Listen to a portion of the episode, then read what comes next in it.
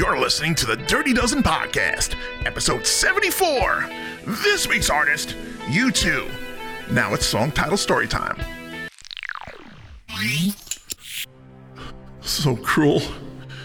In 13 seconds, the blackout turned Miami bad. From this elevation, I can feel the vertigo coming on. I feel stuck in a moment you can't get out of. Numb, like the fly stuck in wild honey. I pray to Yahweh for an exit, since sometimes you can't make it on your own. But I can't stay here until the end of the world, or I'll die in a little while, like the drowning man content to breathe in the ocean.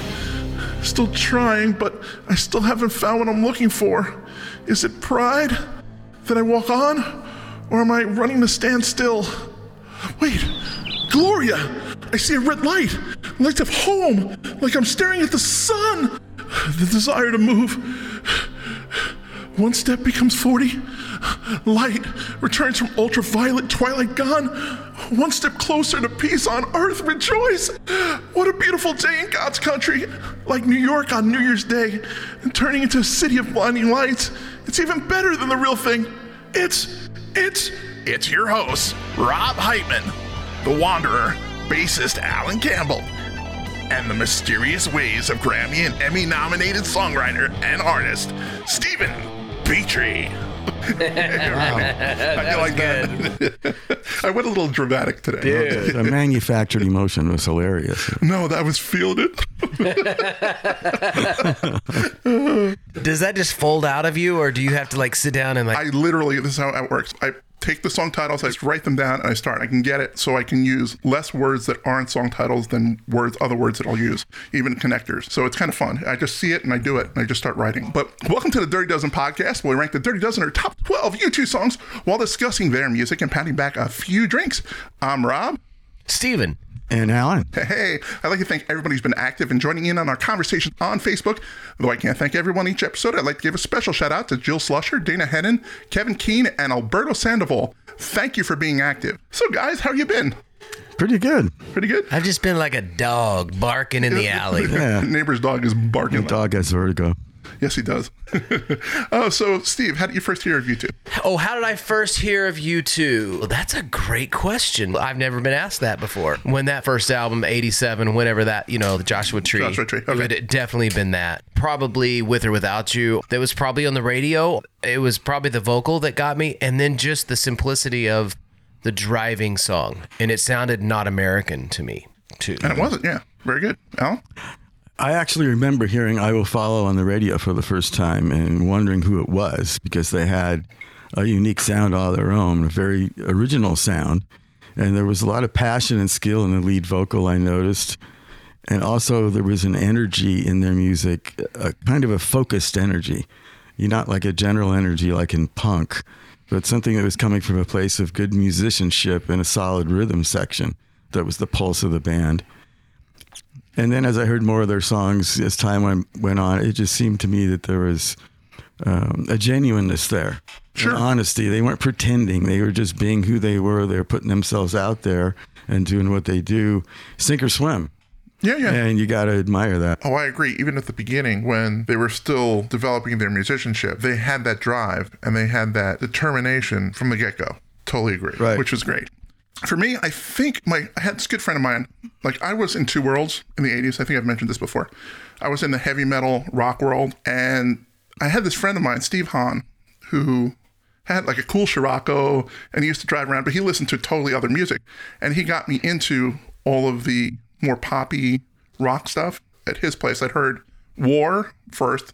He played that around, and I liked it, but I wasn't going to buy the album. But once I heard Joshua Tree, I'm like, I have to get that. Mm-hmm. There's just too much good on that album. Absolutely, yeah. So that's really where I developed my, my love for U2. And over time, it grew and I followed it all the way through. The Atomic Bomb album was the last one, How to Dismantle the Atomic Bomb, was the last one that I bought. Mm-hmm. Well, I got one free, the next one. but that's a whole nother controversy. Oh, yeah. Was it the iTunes thing? Yeah, yeah, yeah. I think we all did. I listened to it, though. yeah, it's good. So, Alan, what surprised you uh, during the research of this podcast? Anything? I gained uh, much more of an appreciation for the rhythm section of U2. I concur. I concur. Adam Clayton on bass and Larry Mullen Jr. on drums. It blew They're me. good musicians. It blew me away. Like with Larry, the drum beats he comes up with are so not normal, Yeah. but he does it so well. It works beautifully, and I like you never really paid attention as much to the rhythm section, and I was blown away by it. Yeah, continue. Mullen at times reminds me of Ringo, the way he brings a new groove or a new rhythmic idea to each song that he's going to do. It seems like these guys never approach two songs the same way. They can adapt themselves to the situation at hand and then handle whatever gets thrown their way. Different styles, Sure. different genres. They're tight. They play really well together. And I came to the conclusion that their versatility is one of the big reasons why U2 has been so successful over the years. I agree. I don't know about you, but I'm getting thirsty. Join me in a belt of scotch? It's 9.30 in the morning. Yeah, but I haven't slept in days. Okay, well, what we're drinking today, we're drinking, it's U2. So what should we be drinking? We're drinking Jameson, and we've got several different types of Jameson. So what are you guys drinking? IPA edition, Yeah. Irish whiskey, whiskey finished in craft beer barrels. That's Green what I got too. It's pretty good. And I'm drinking the cold brew now, which is whiskey and natural cold brew coffee flavor. It actually tastes good. I wasn't sure what to expect, but I, I like it quite a bit. Like for breakfast, kind of good. Yeah, it's good for breakfast, lunch, or dinner. Reminds me of the Drew Carey show where they brewed Buzz beer that had coffee and alcohol in in the beer. Yeah, because you, you have that flavor of the coffee in it, but you definitely have the Jameson. Jameson is a little more over over the top. It's mostly Jameson and then cold brew, but you can taste the cold brew in it. And uh, you guys will try it probably a bit- little bit later. But I'll it's try really one. good. It has like real coffee, so Yeah, it's it not actually just, has coffee. I, I thought it was just like coffee barrels or something, but I just read it and it's actually coffee, and I tasted it. I can taste coffee. It's probably like one fifth cold brew and you know four fifths Jameson. So I think it's a good call. I haven't had it. worth a taste. So maybe you can give it a, a taste a little bit later. I just wanted to let everybody know that we're going to have something special at the end of the episode. So listen to the end of this episode this time.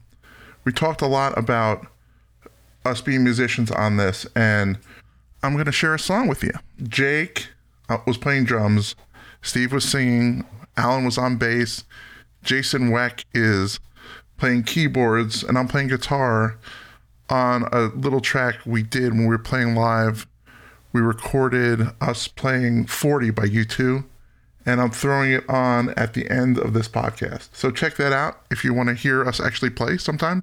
It's nothing too technical for me, but it's kind of cool that we did a U2 song, and I figured this is a good place to share it.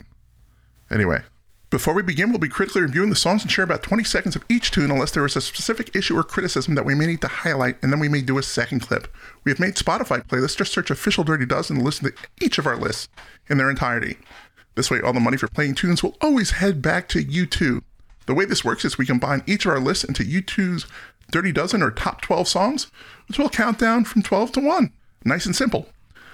Before we get going with the list, we'll each talk about a song that wouldn't be in our top 12, but we'd still like to discuss. We call this our song of note. So, Steve, what's your song of note? Song of note for me. Here we go. Dun dun dun. Is stuck in a moment.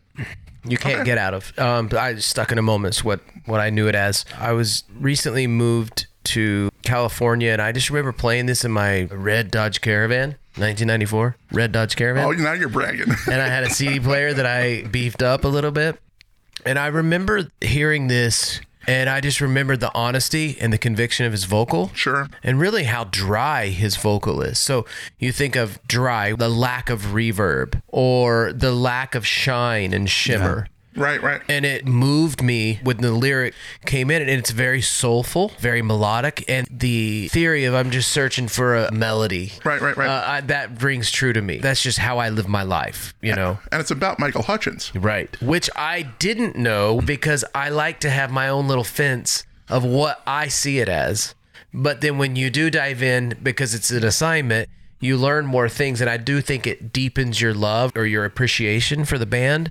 So it just studying that. That they were friends and they had talked about some dark stuff, suicide and all that. And then he was pissed. He's like, "Wait, you broke our our pat." And then this song is going to kind of speak to that, but not in a in a mushy way, but more in a guy to guy kind of way. But for me, it didn't mean any of that. There is a lightness about this. There is an unforced feeling about this song. This feels very natural to me, melodic, soulful, uh, and real. Yeah, it's a good song. Bono's voice, unaffected, is better than other vocals affected at times. He just has that quality to his voice. That's true. That's true. He, he absolutely has this. And all great singers, I find, have that ability to reach their emotion to the listener and by how they sing a song or how they emote. And Bono is definitely that. I like this because it's a song about acknowledging fear and trying to figure out how to get through it. Right. This is uh, Bono in an interview with Rolling Stone. He said, We discussed suicide a couple times and we both agreed how pathetic it was. And they had kind of promised each other that neither of them would ever kill themselves. Right. So that's to your point you were saying stuff, before. yeah, Yeah. yeah. Yeah. So this is an emotional song for Bono, and I can't imagine mm-hmm. the pain. I mean, there's not a lot of people who can appreciate you in your space when you're as big as Bono.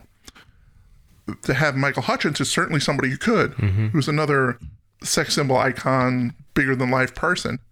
And to see him flame out like he did, I can see that emotion in this, and that's some of the emotion you were talking about, Alan. I, I think Bono's ability to put emotion, the heart cry of the human spirit into his singing, I I can't think of anyone that does it better than he does. Okay, let's listen to Stuck in a Moment You Can't Get Out of, Steve's Song of Note. Carry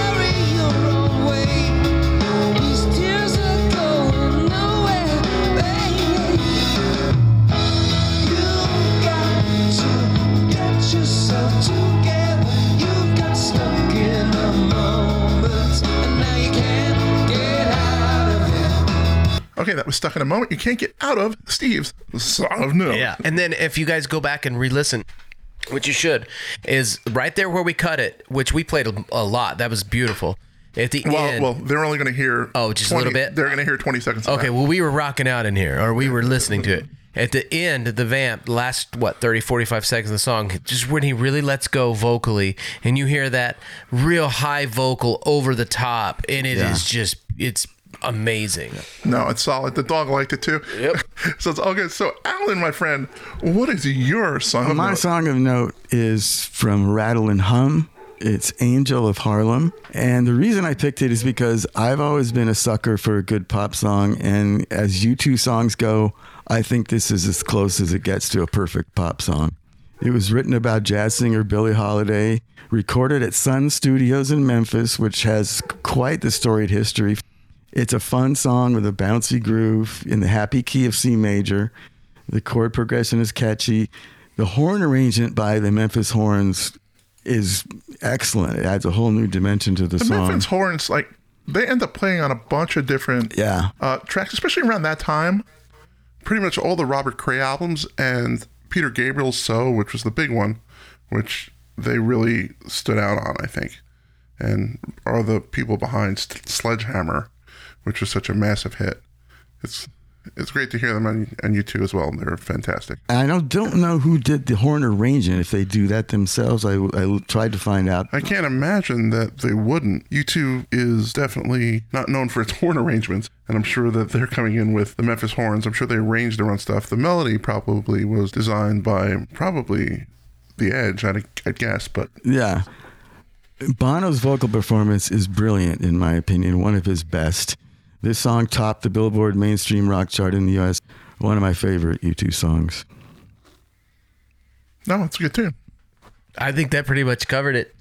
I think the roominess of this record I really like. Yeah, yeah. The rawness of it. So Oh. like a big room. Rattle and Hum got a lot of crap. I mean, the, for the movie more than the the album. The album was really successful, but people were upset that U2 was not being Irish enough anymore and was trying to be in this American band, going back to blues roots that really wasn't theirs. So they had a lot of flack for it, but I like it. It's a good album. I like the a- sound of it. Sonically, they went for it. So it's, I think it's cool. And I actually saw the movie at the Chinese Theater in Hollywood at a midnight showing when it first came out, Oh, did which you? was really cool. How was that? What was the was experience in the theater for that? It was great. Everyone in there was was U2 fans. So Yeah, nobody, okay. nobody was causing noise or any kind of trouble. Everybody was just totally into it. It was really good. Good. Good. All right, let's listen to Alan's song of note, Angel of Harlem.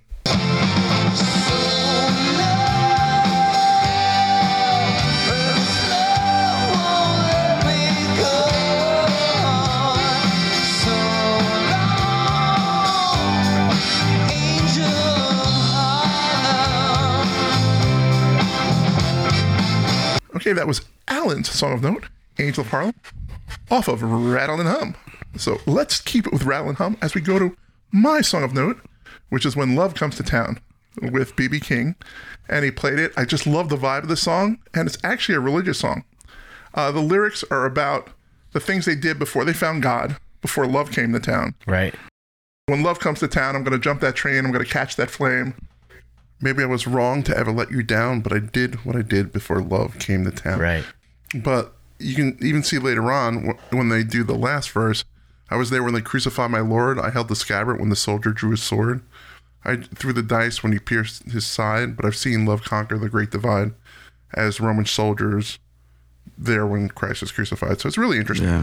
They met BB King in Dublin actually at a BB King show. He said he was actually nervous that U2 was going to be there, but he met them after the show and they decided that they need to go and do something together. And this is the result of that. And they finally met up in Fort Worth, Texas when U2 was in town. They invited them and they said, This is the song we want to do. Let's go do it. And they recorded a couple of the nights and it ended up being on Rattle and And the vibe of the album, it fits. It really does fit perfectly. Just Americana, blues, very American sounding as well. I love the line where he says, "I've seen love conquer the great divide." Yeah.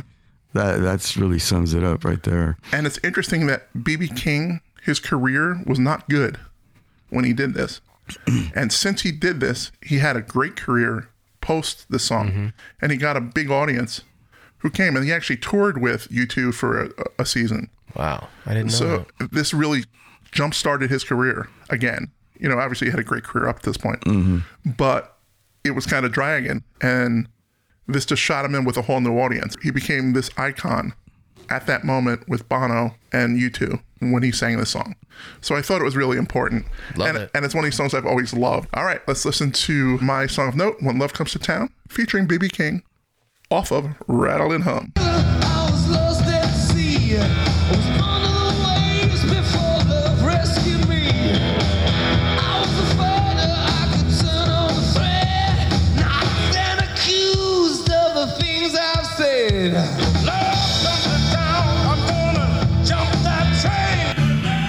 one thing I wanted to mention I didn't before.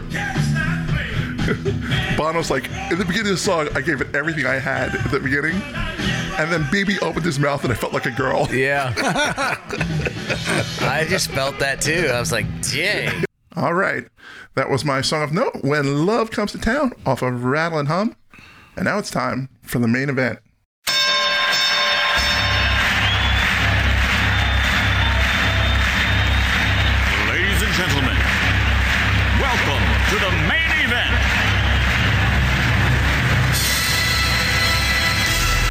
Welcome to the main event, the actual Dirty Dozen, everybody. And we're going to count down the songs from 12 to 1, as voted by Alan, Steve, and me. Mm-hmm. Surprisingly, at least two of us are on each of these selections, except for the first one, which is number 12. This is on my. It's not on my list. Steve, Steve, Yeah. it's on. Oh, it's not on your list. Alan, Wow. this is on your list. This is off of the album All That You Can't Leave Behind. Yeah. The name of the song is Walk On. It's your number three overall, and it's our number 12 song on the list. So take it away, my friend. People talk about comfort food. I think of this as a comfort song. Sure. It just has that feel good, uplifting quality to it. The opening chord progression into the verse lifts into the chorus perfectly. Uh, the music, along with the lyric, becomes a musical exhortation to keep going, to persevere. And I just, you know, listening to th- this music for this podcast, these guys as songwriters are really good at chord progressions that fit the emotion in the message of the lyrics that are being sung at the time. I like the bridge with the understated guitar solo and the unison vocal outro gives it a sing along feel. This song is really well crafted, really well produced. Sounds great turned up loud, and it's firing on all cylinders. Yeah, this is the first Grammy winner for Record of the Year not to chart on the Billboard 100, Wow. which is just a weird sort of thing. And I think it comes to I do with that. what it was about, right? Which was about the Burmese dissident Aung San Suu Kyi, who protested the government and was under house arrest and won like the Nobel Peace Prize and all this stuff.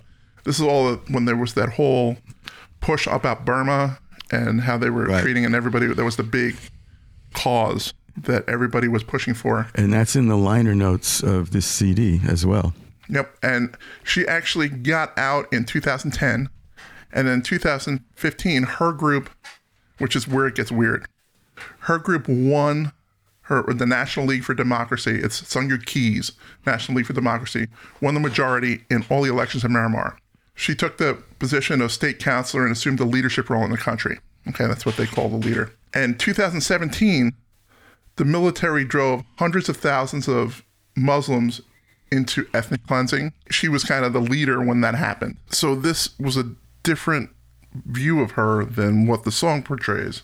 Bono said, well, maybe she was always a politician. She was not a saint. She was not some sort of savior. Or maybe we were wrong. And maybe we just need to accept we're wrong. Which no politician will say that. Right. So he's not That's for true. sure. It's people can be twisted and turned for different reasons. I didn't know any of that, but I'm just speaking out of Yeah. what I just heard. Yeah.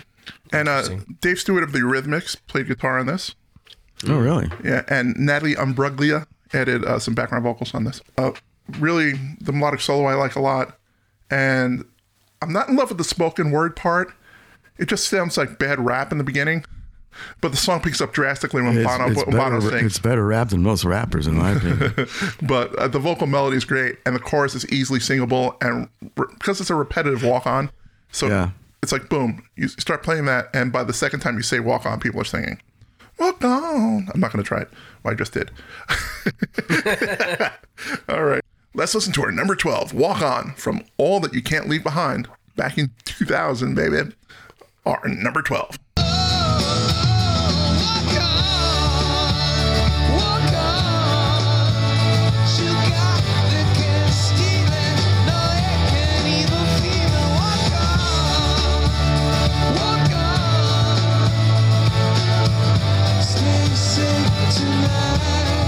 Okay, that was number 12, Walk On. That means we're up to number 11, and two of us had it on our list. And Alan, you had, no, you didn't have it. You're the one, you're the one out on this one. Uh, this was my number 11 and Steve's number six, and it's our number 11 overall from Achtung, baby. Mysterious Ways. So, Steve, you can take the lead, my friend. Was this 91? This was 91. Yeah, I was in LA. And I think this is the coolest record. I think that like Joshua Tree was their hot spot, their sweet spot. But this one was their progressive move, and you got to think about it. This was pre-grunge, or maybe right at grunge. Yeah. So it, Yeah. it had some It was pre, yeah. competition, but I think it moved more into this progressive, al- not alternative how we thought of it then, but a Peter Gabriel, a kind of more a slant to Yeah, it. they definitely went. That's why they went to Berlin for this because they had gotten all the pushback from Rattle and Hum before Yeah. this. But this was a point where they almost broke up and they were trying to write an album, but they were also trying to figure out if they could still be a band and do something that's unique and not the same thing. Right. It was definitely slicker album. This was a step up. And I said the sweet spot was Joshua Tree, but to me, this album was another level sonically. It was a big leap. Absolutely. It's a And, different and. I remember this video. I remember in my apartment in North Hollywood seeing this video and just being blown away. There was something beautiful about this darkness that's there Yeah, yeah. like a moody darkness, but then also this redemptive sweetness. It's like a constant that runs through in the midst of the darkness that made me want to listen to it over and over and there's the feminine touches in this song too because it's about women really from a man's point of view and how the women make their entrance and kind of take over the scene and dominate the man to some degree and how they get consumed by her mysterious ways oh, I didn't know. See, that ruins it for me. Screw it. I hate this song. Put it number 30. No, I'm joking. No, I'm in agreement with it, but not the worship of that. I thought it was the moon the whole time. Like in the early 90s, that's where it was like they're talking about the moon because it's in the video and everything. Maybe that was crap. I don't know. and the video you know the, the belly dancer in the video Yeah. That's the Edge's wife, Morleigh Steinberg. Not at the time, but they hooked up then at the video. So Edge's wife moves in mysterious ways. Uh, Well, not at the time because because he was married, Oh, Edge's new wife. but it, it kind of fell apart, and there happened to be a belly dancer around. and the cool thing about this, and this is a, a guitar thing, and just hear me for a second. He uses a Rickenbacker 330 on this, but he uses a 12 string. And he pushes it hard and through the, the distortion and the delay, and that's what gets it. Wow, wow. It gets so that- was this the birth of the Edge that we know now? But this was like maybe the more amped up version Yeah. of it. And this was when he was like trying every guitar to get that exact tone that he wanted. Mm-hmm. And he found that the 12 string just had that little extra vibration to it. And an electric 12 string is not normal. You try to play this without a 12 string, you don't get that same Okay. effect. You get something close, and you can nowadays you can probably get it really tweaking through all of the different digital effects you can throw at it. But to get that feel that he did with minimal layers of effects through whatever amp, he was really big on the amp driving the sound a lot. Yeah. All right. So, question when we're listening to this, audience and us, does this song still hold up as is 32 years later? Because my guess is that it will. But but you could comment and let us know what you think. Right. All right, let's listen to number 11, Mysterious Ways off of Achtung Baby. Uh, let's listen.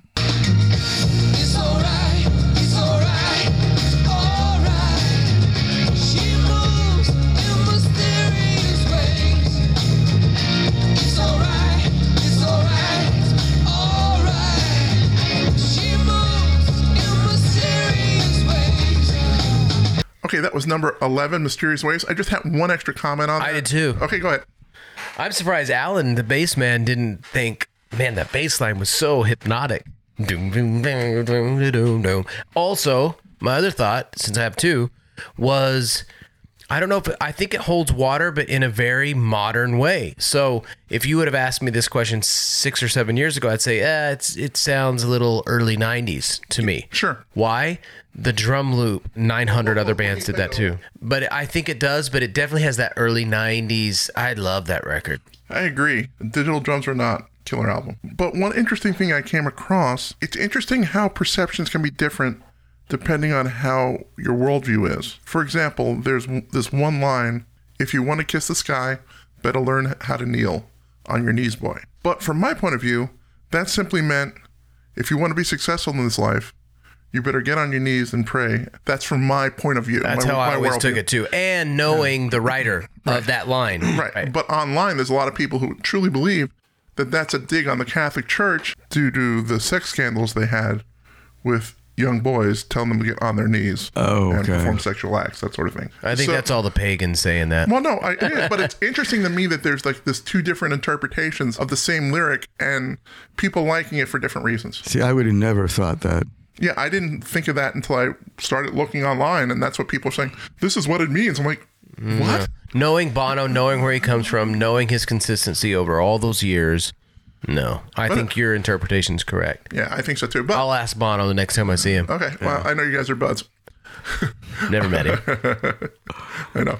I met him in a dream once, but I was asleep. And then I woke up. That's all right. I believe everything. I, dreams are a, a slice of reality somehow. All right. Our number 10 is on two of our lists. And Steve, it's on your list. Oh, good. It's my number six and your number seven. And Alan, it's not on your list. It's the number 10 song overall. It's on Rattle and Hum. And the name of the song is Desire. So I had it lower. So let me just take the lead. I love the feel of this tune. It's almost a Tom Petty feel mm-hmm. with Bono singing, if you will. Mm-hmm. It reminds me of the song Mind with a Heart of His Own off of Full Moon Fever. That's just the vibe I got from it. And I love the edge changing it up, which he did a lot on Rattle and Hum. He plays it, but he plays it very percussively. A simple chorus, singable, relatable. And Bono does the harmonica solo, I love the harmonica in this song. da, da. which is great. They were inspired by the Stooges' the song 1969. Mm-hmm. Which I think someone sent me. I should not even say. Well, it doesn't matter. Someone sent me th- that that song 1969 and said, "You have a song that sounds like this." Oh, really? and it was a it was a song that actually did something and, and I think it's the exact same song. I didn't know that until Yeah. I just until I till you just said it. Just the chorus, the easy to get chorus with fire, the innocence, the American rock and roll sound. But then I just remember this as a kid. I think this one played on the radio. What did it chart? This was number one in the UK, Billboard Top 5. Yeah, that's why you can grab a hold of it real easy. Yeah. And everything about this record feels American and right to me, but it still holds up and it sonically sounds really, really good. And it's kind of interesting that the Edge kind of, he didn't just change up the way he played on this song, he changed up the guitar he played. He's playing a Gretsch White Falcon on this. And it's really jangly and clean. And it has that really good tone. When you once you know that, you can hear it. I really feel for his guitar tech. I watched this um, guitar tech on him. He literally takes 40 amps on the road with him. And he has like probably like 50 guitars and because he wants the same guitar setup, he has some different tunings, but he needs the exact year of the same guitar, and he needs the frets the same way. so they're paired and together, he needs the, yeah. the settings exactly the same way, and he needs you to hand it to him, even if it's D flat version or a E version or whatever version it is. He needs you to hand it with the dial set at the specific spots for that one and the chord it's associated with that. He he just has different He's an artist, so He has it's like an for each edge show crazy. within the show. It's an edge show But within I- the show. That's but crazy. I love it. I love it. The fact that he can get that fine with tone. He wants everything that every guitar he picks up to hit the amp with the same level. I love it. I, that that's that's the art there. There's a video series on YouTube called Rig Rundown. Uh, That's where I saw they it. They interview Edge's tech, and if you're into that thing, this is more technical jargon than you're ever going to want to hear. And just all the nitty gritty details of what he does with his gear. And he's, you know, his 73 Strat that had the original three bolt neck, but it got converted to a four, Four bolt bolt neck. neck, yeah, just, it, you know, it all the gets stuff like that. fine. yeah. All right, let's listen to number 10 song overall by U2, Desire off of Rattle and Hum.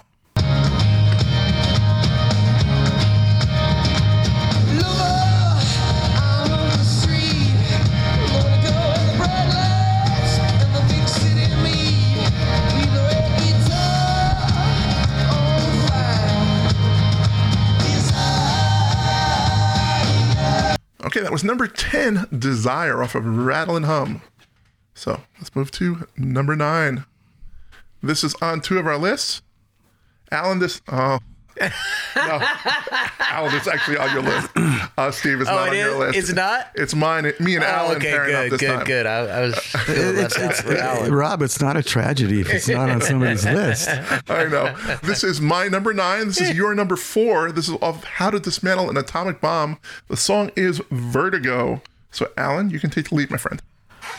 I love this song. It's the too. It's only awesome. it's the only song you'll ever hear that's counted in with one, two, three, fourteen. Mm-hmm. In Spanish, of course. And there's theories about that. Catorce. Mean, yeah, there's uh, several theories as to why that is. One of them was biblical, I, I remember. One theory says that Bono was directing listeners to the Bible, First Testament, second book, third chapter, 14th 14, verse. yeah. And God said unto Moses, I am that I am. And he said, Thou shalt say unto the children of Israel, I am hath sent you to me. That's one of the theories. There's other ones which I'll talk about in a minute. Go ahead. It's a hard driving guitar rock song, which is right up my alley. Catchy chord progression, lots of energy, great hook, um, aggressive guitar and bass tone. It drops into a spacey sounding bridge to give it a little of an airy, expansive feel, and then back into the kick ass choruses. All the performances are spot on. Great production by Steve Lillywhite. This album came out in 2004. U2's been around for close to 25 years by then, and they know what they're doing in the studio. They're pretty much experts at doing. But this is one of the hardest tracks that I remember, at least popular tracks. The Fly and a couple other ones are big, but this one, as far as the heaviness that Yeah. made a big hit for them and the way they kind of changed their sound, if this was really good. I almost had this as my song of note just because of the heaviness, just sets it apart from most other U2 songs. No, but I mean, they played it when they were inducted to the Hall of Fame, so it, it's mm-hmm. obviously a huge song for them. Let me just make a quick note. There's two theories left. The one theory is that this is their 14th album, so that's why they threw that in there. I thought maybe he didn't know Spanish. Yeah, it, it, that could be it. And that's the third theory. Bono said the lyrics were inspired by a vision of an awful nightclub. There may have been some drinking involved. When I said that so that seems that rings true to me. See, I think for me, uh, the reason I didn't put this song is I just didn't like Bono's hair during this time.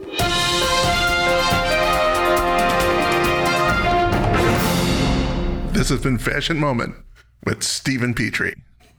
It's all about the fashion, Steve. all about the fashion. I do think it is heavy though, just the driving guitar, and not only the guitar sound, but the riff that Yeah. went with it. And I'm with you, Rob. This was the last album I bought from them. Yeah.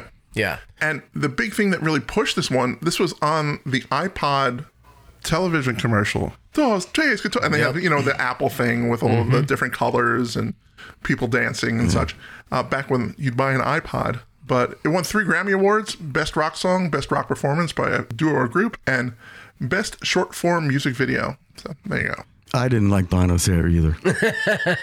I liked it. He stood out. I don't know. or his glasses. I mean, they go all the, way around. Glasses were okay. They're, they're, they're all The around. They cover his ears glasses, almost. I don't know. the flat iron, what are those called? You can do that. That's good. Steve, I- I- Steve, you would know. I actually flat ironed my hair because people told me to, and I'm like, no, I'm not doing this unless re- you do it. You know, I'm not. I, I read a quote from Bono where he says, "Megalomania set in very early on in U2. So I believe it. Yeah. Well, this is later on, even. So, but yeah, it's well, it was already there. yeah. So No, it's good. I actually I screwed up. I, I didn't do the straightening thing. I had really straight hair, and I got a body wave, and it ended up being like a perm. And I had to, and I had That's to, what you're gonna regret and- and- saying. And, and I, I, I had long hair at the time. do you have pictures? I, I don't know if I do of me permed out. But it's, we'll have to talk to your wife Was about it permed one. in the back like a No, mullet? it was supposed to be a body wave. It was supposed to give me a little wave instead of just a straight. And but she put it in way too tight and way too long. Oh my so, so I end up looking like the lead singer from Anthrax, and I had the long hair anyway. It just went like all of a sudden people people like what what what what's going on? You're like, I just didn't, I just didn't brush it today. It sounds No. like it sounds like a mullet to me. And it's like Rob got a perm. A permanent mullet. I got Wait, how killed. old? I got How killed. old? How old oh, it was a high school. Uh, so I got Wow, I, killed. you got to find a pic. You need to call your mom. uh, I have I have someone with me in a mullet, which is always awesome. But is it permed? No, I had the regular mullet at first, perm. but I, I'll, I'll see if I can find the perm one. Uh, my Yngwie Malmsteen look. All right. so uh, let's listen to number nine, Perm or Not, Vertigo, off of How to Dismantle an Atomic Bomb.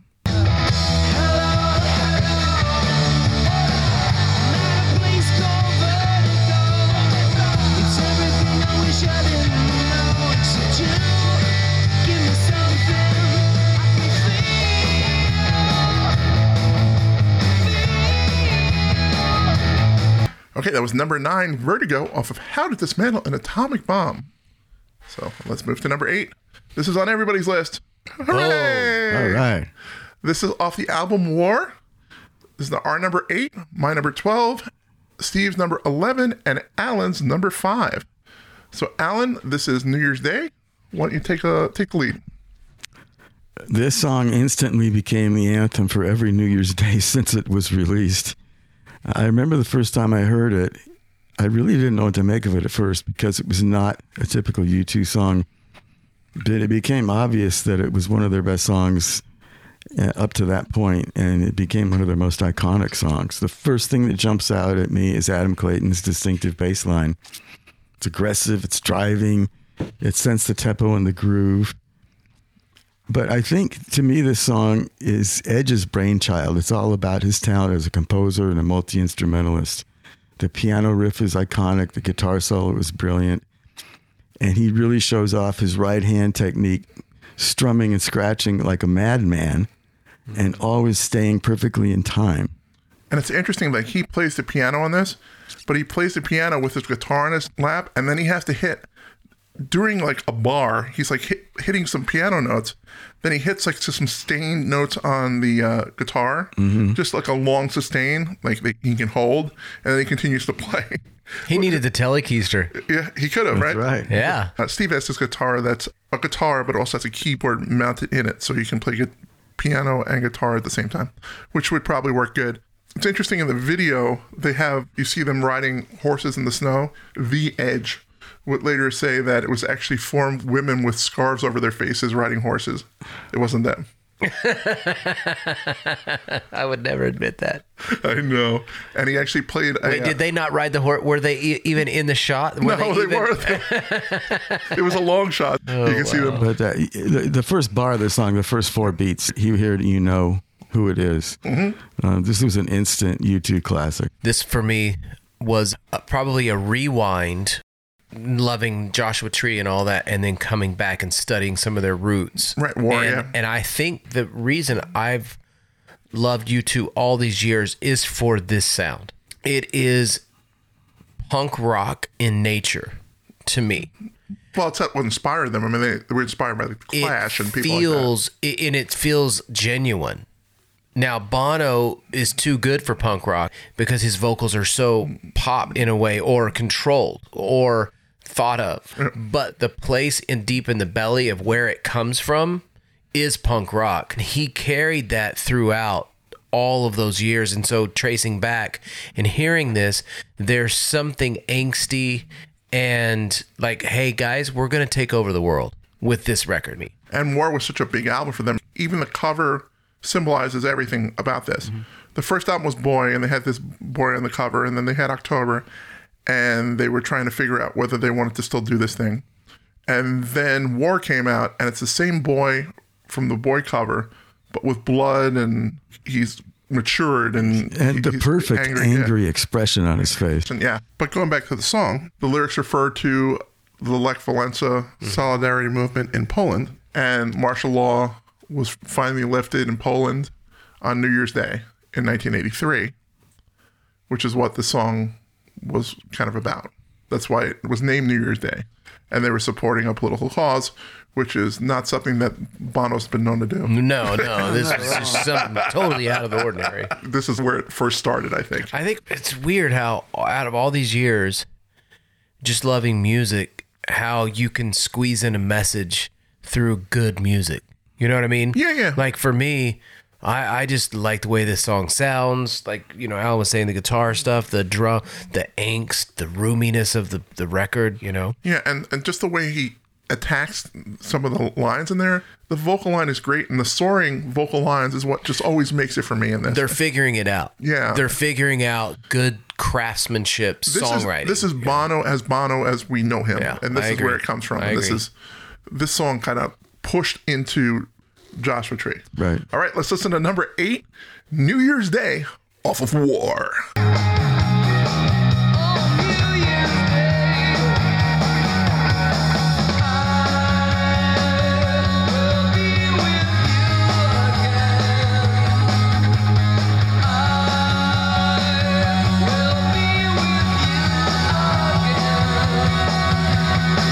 Did anyone else hear the Cure vibes in that too? Oh, very much so. Yeah. Right? Yeah. If you've never seen the South Park episode with Robert Smith, you gotta you gotta see that. It's hilarious. Wow, Robert Smith is the greatest person that ever lived.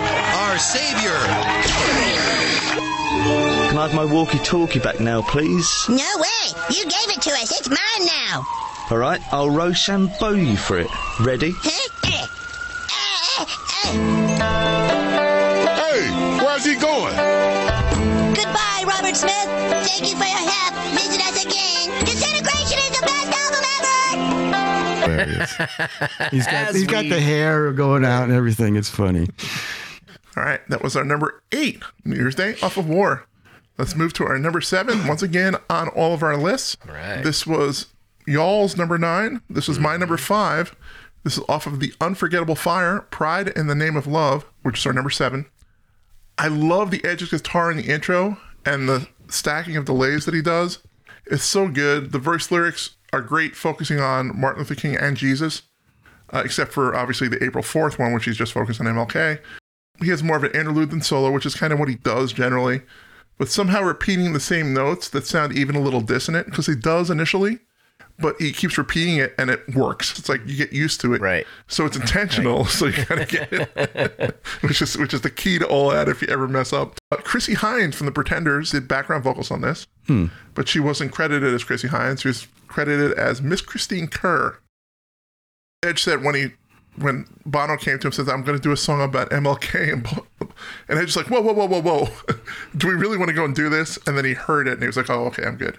Well, yeah. For me, again, what what year was this? I forget. I'm sorry. What, This '84. oh, God. See, I think it's ahead of its time. But then I think they got a lot of play with this all through the 90s, Oh, too, yeah. right? Oh yeah, oh, it was huge. and oh, remixes and a bunch of other stuff. But to me, it's just a music guy, again, probably discovering this one later, just in the name of love, there's something about that. It's like that's an anthem for the ages. Like that would fill a stadium. It's powerful. So that's what got me. and it touches two worlds. It's the Christian and the social justice sort of world. I, I think we need to speak the truth, and I think that's what Bono was trying to do. yeah, Um, and I stand with that. Yeah, I and do with too. him in that.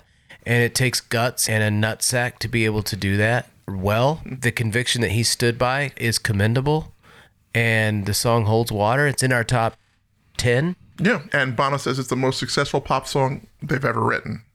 So there you go. Yeah. Well, like you said, the song's about Martin Luther King. And apparently, Bono wasn't happy with the original lyrics and wanted to change them. But producers Brian Eno and Daniel Lanois talked him out of it, saying that the lyric worked on an impressionistic level. So he left it the way it is, which isn't entirely accurate. Martin Luther King wasn't shot in the morning, it was in the evening. In the evening, and and he changes that live. By the way, yeah. The Bono knows he messed up. The breakdown section of the song and the bridge are musically beautiful. Bono is really going for it with the vocal. He puts a ton of feeling into it. And the sing along, whoa, whoa, whoa part draws the listener in to participate. I always find myself singing along when I hear this song. Mm-hmm. I find that with a lot of U2 generally. Yeah. Like in the choruses, the way they have them structured, they're not really overly complex. Mostly, Anthem, all about the Anthem. anthem. Yeah, so it's a- crowd, crowd the participation, perfect stadium sort of band. the worship element. yeah, yeah. This is Pride in the Name of Love, our number seven off of the Unforgettable Fire. Let's take a listen.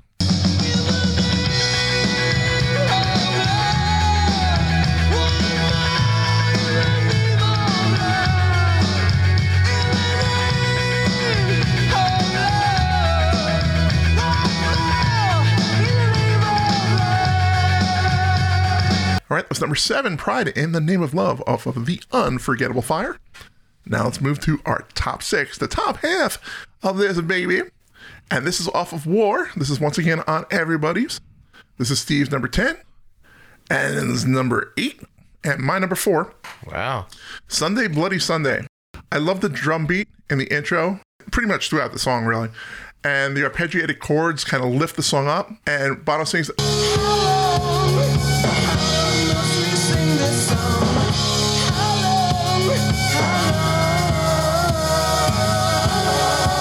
the inflections he has in that, that's great.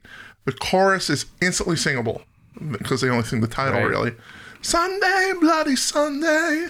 He has like an electric violin who plays with this, makes the sound unique in their catalog. Yeah. And the background vocals really, really lift this, especially in the chorus. During the solo, plays most of the solo on the B string, but he's hitting the B and the open E.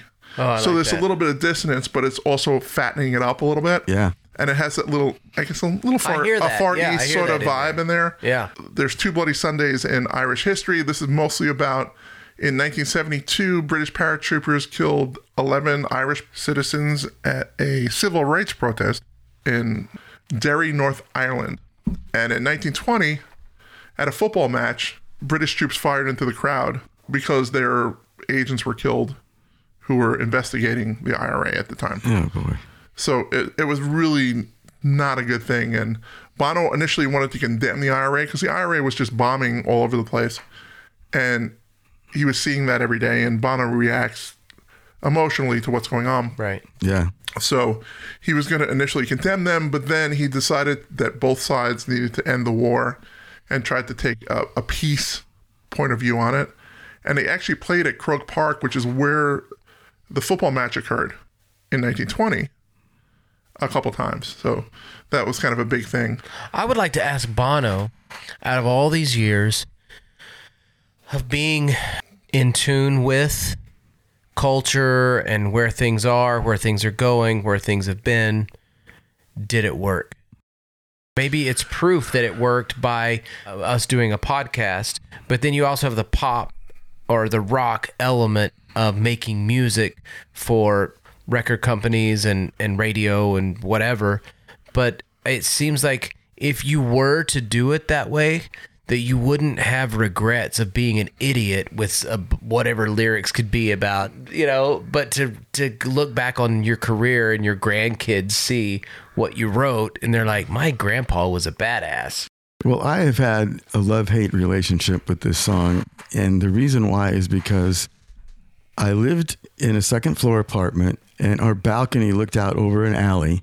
And on the other side of the alley from us was a garage that belonged to the house on the next street over. And one spring that we lived there, every Sunday afternoon, some guys would get together in this garage and jam loud. And they would try to play Sunday Bloody Sunday and they annihilated it every time. They just butchered it beyond belief. And then they'd play it again and again and again. Well, you want them to get I- better, right? I'm all for rehearsing until you get it right, but they never got it right. this went on for weeks. It was painful to listen to for, for my wife and I in that apartment. It was not Sunday Bloody Sunday. It's it was Sunday. Let's not be home on Sunday. oh no, I get it. But this is one of U2's most iconic songs. It's raw, as musically raw as the subject matter Bono is singing about. It's aggressive, it's angst ridden.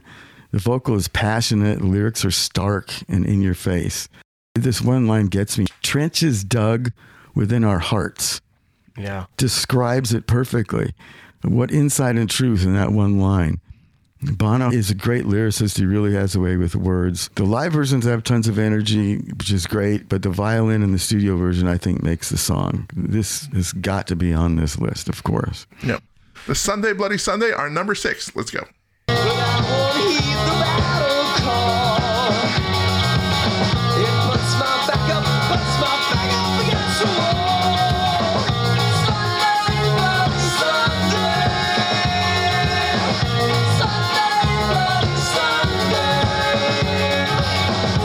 All right, that was number six, Sunday Bloody Sunday.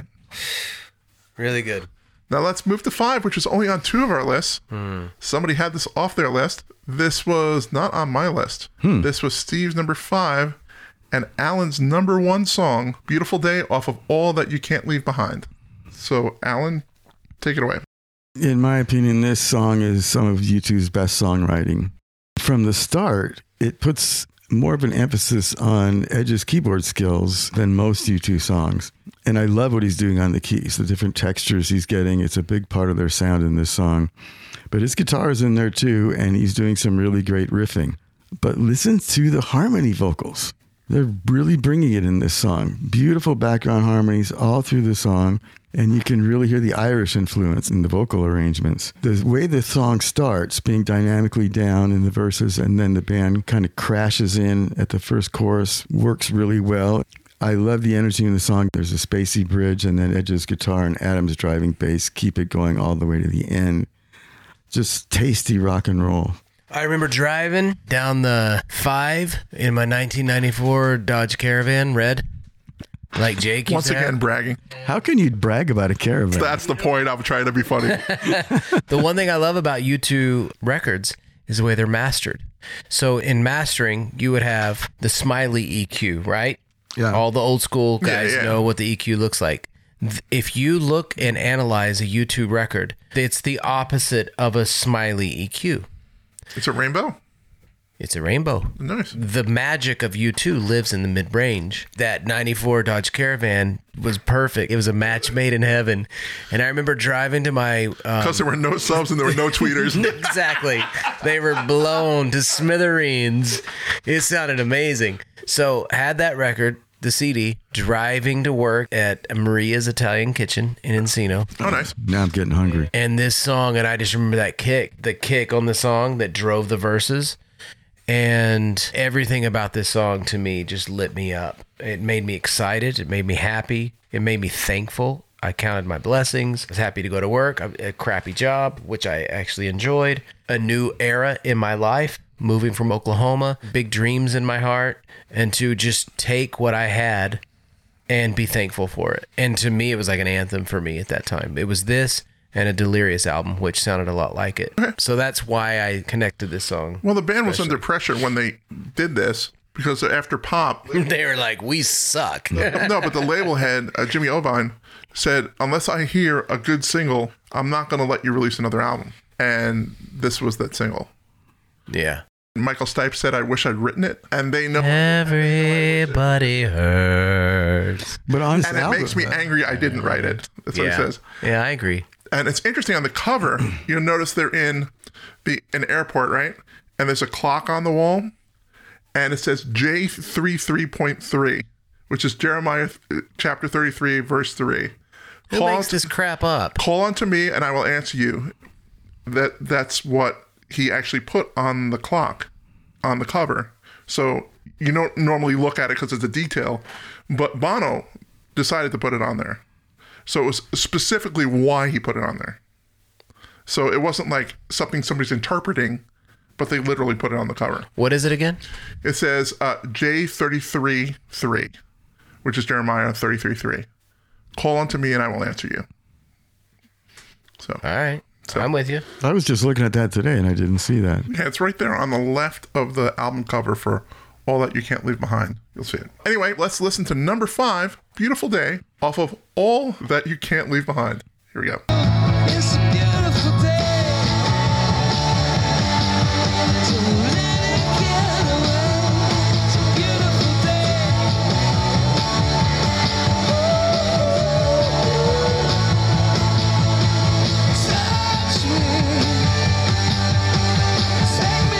Okay, that was number five, Beautiful Day.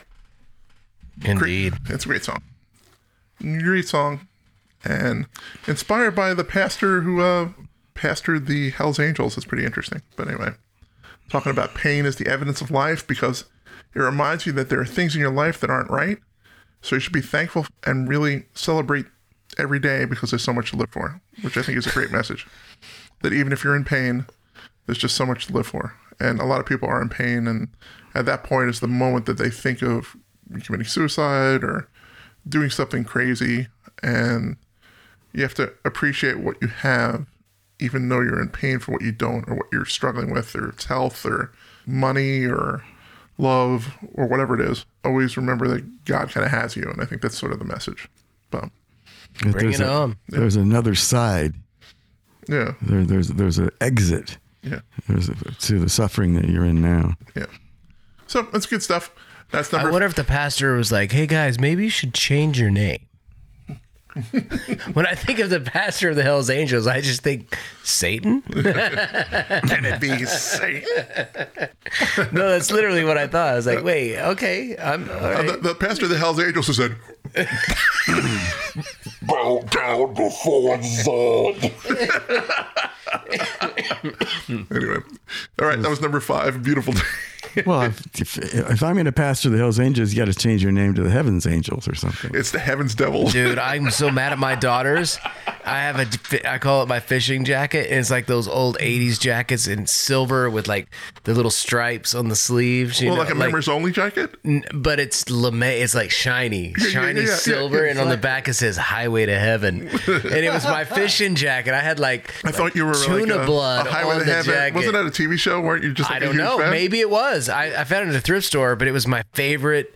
Every time I'd go fishing off the coast, I would wear that jacket and get blood on it and whatever. Yeah. It was. They lost it. They lost my jacket. Oh, I'm no. sure it's in probably some thrift store somewhere. Yeah, for the fish that you caught, it was the highway to death. That's true. Into my belly.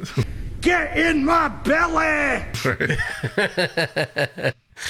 All right. Anyway. All right, let's move into the top four. All right. Let's hit a Joshua Tree one on this. Why don't we do that? Uh, this is on two of our lists. This is my number three. This is. This is Steve's number one.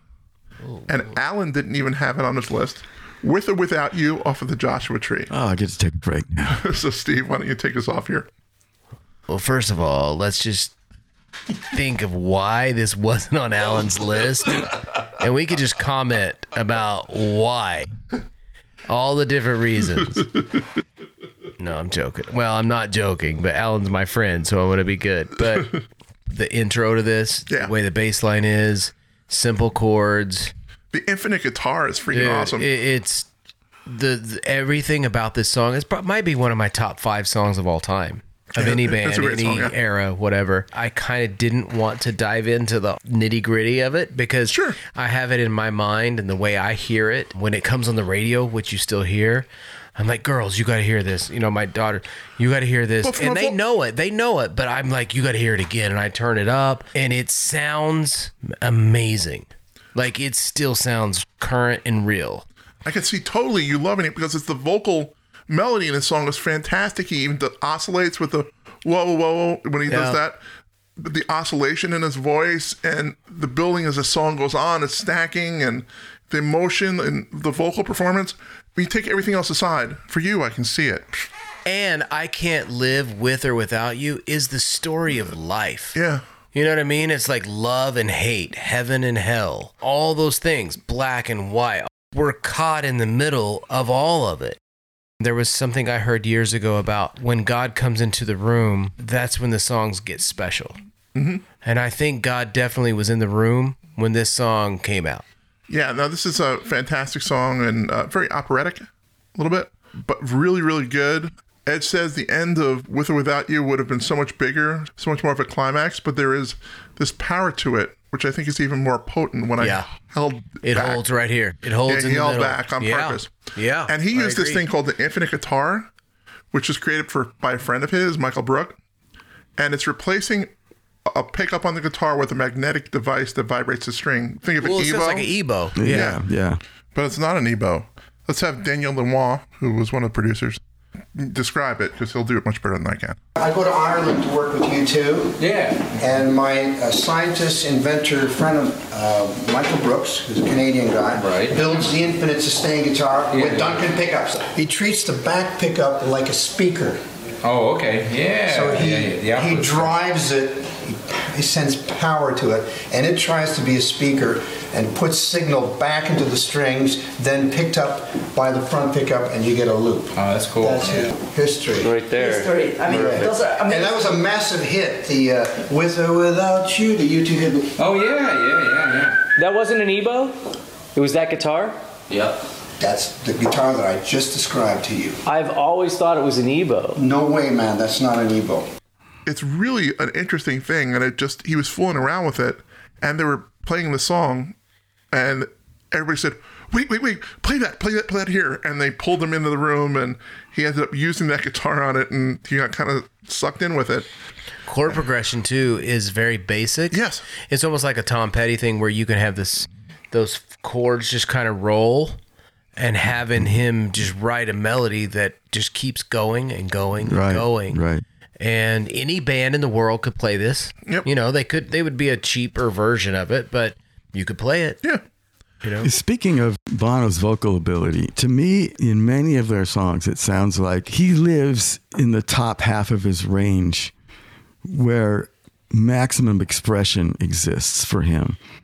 And I was wondering if you could speak to that, Stephen, as to, you know, being a vocalist yourself, what is he doing there? And is he pushing his voice or does it just sound like he's pushing his voice? He is. But he's getting the maximum passion out of his voice. That's his money range. So that's where Bono is Bono. Now he's stuck in that zone, but that's where the money is. That's where the magic is. So it's a head voice.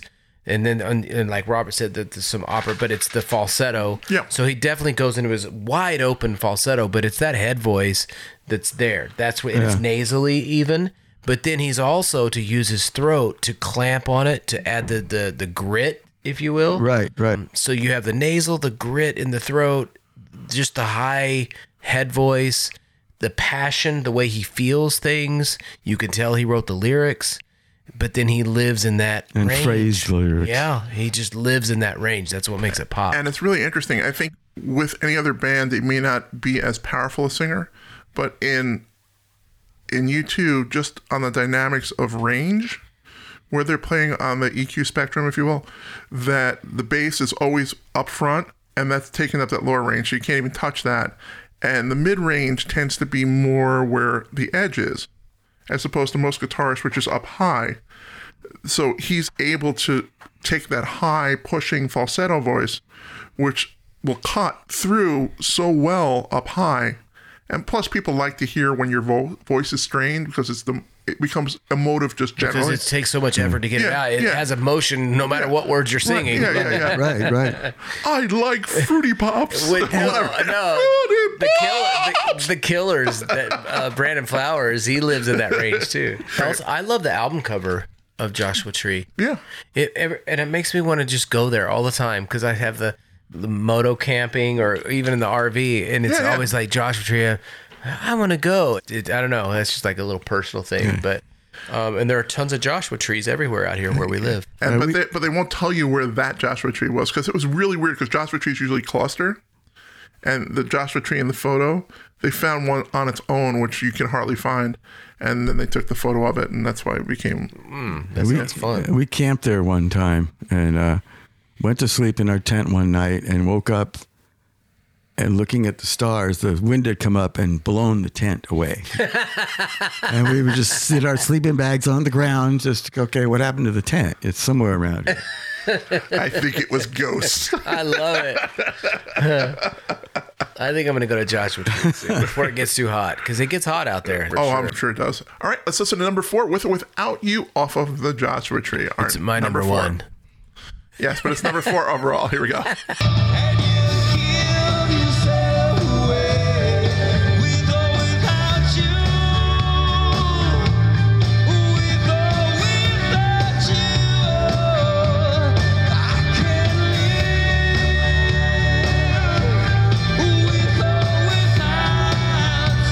Okay, that was number four, with or without you. Now we're in the top three. Once again, everybody has all the songs for the rest of the way. The next one is one off of Achtung Baby. This is my 10, Alan's 6, and Steve's 2. Yeah. Great tune, though. So, Yeah. All right. For me, this has a double punch for me. I do remember the video. Did they have a buffalo for a video on one of them? And it was they just did. A buffalo like- running in the field. It was yeah. bor- It was boring. Yeah.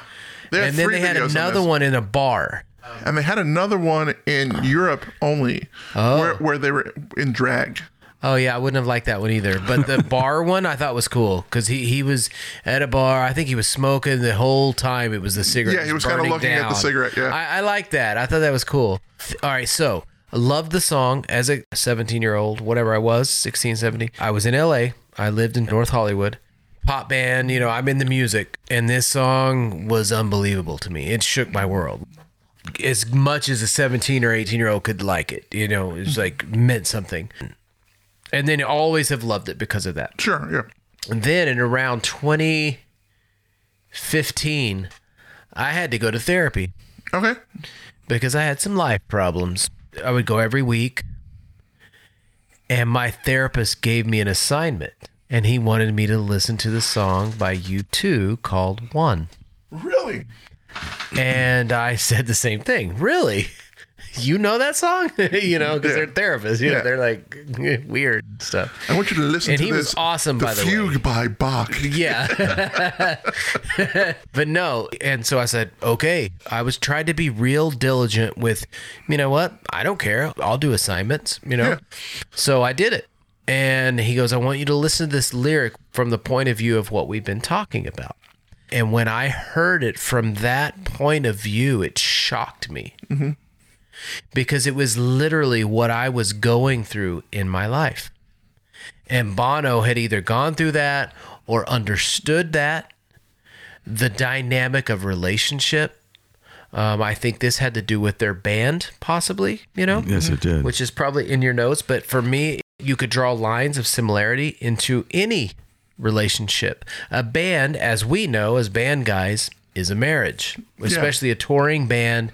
You live on the tour bus, you stink up the tour bus, you- Yeah. you- all that. They were going through that. But in this, as I meditated on the lyric of that song, gave me. gave me peace to understand relationship Yeah.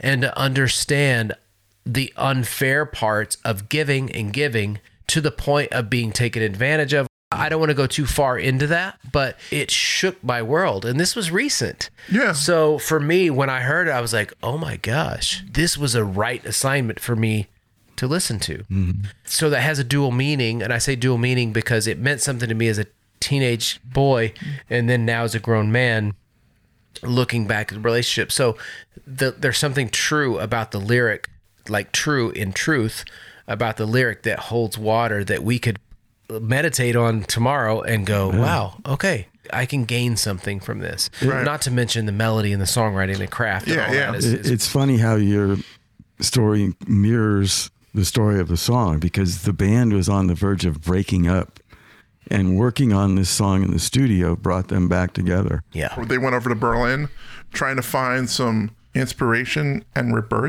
while the wall was falling and all the change was going on. The wall coming down. They were in Berlin, which is the east and west where the wall was, but it didn't go to plan.